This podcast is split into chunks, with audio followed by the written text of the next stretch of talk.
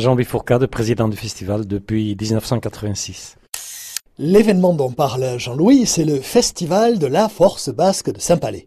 Et il insiste beaucoup sur l'article La nous tenons beaucoup à cette euh, terminologie parce que souvent j'entends dire le festival de Force Basque dans Saint-Palais, c'est le festival de la Force Basque. Comme le par ailleurs du reste, la Force Basque Saint-Palais, c'est vraiment l'événement de l'année ici en Pays Basque intérieur. Le Saint-Palais est né en 1951, créé par un groupe de bénévoles et les prêtres de la paroisse à l'époque. C'est toujours d'ailleurs sous l'égide de la paroisse de Saint-Palais. Il s'est réalisé sans discontinuer. Je crois qu'il n'a jamais été interrompu depuis 1951. Il a été reporté une seule fois il avait plus ce jour-là.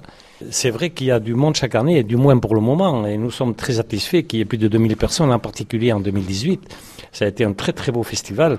Il faut dire qu'on avait un temps idéal, parce que nous, organisateurs, euh, d'abord, notre grande crainte, c'est un accident parmi les concurrents, parce que les épreuves sont très très difficiles, même s'ils sont bien entraînés. Et après, c'est le temps.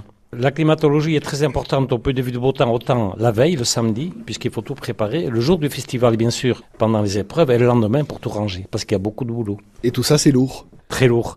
Et sans faire de jeu de mots, c'est vraiment de la force basque, du samedi jusqu'au lundi soir. Alors, on parlait tout à l'heure des nouvelles générations.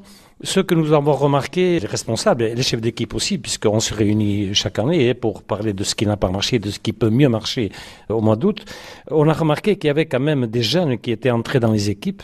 il y a une période de flottement à un moment donné. Et je crois que ça relance le festival parce que sans concurrents, il n'y aura pas de festival. Je le rappelle chaque fois.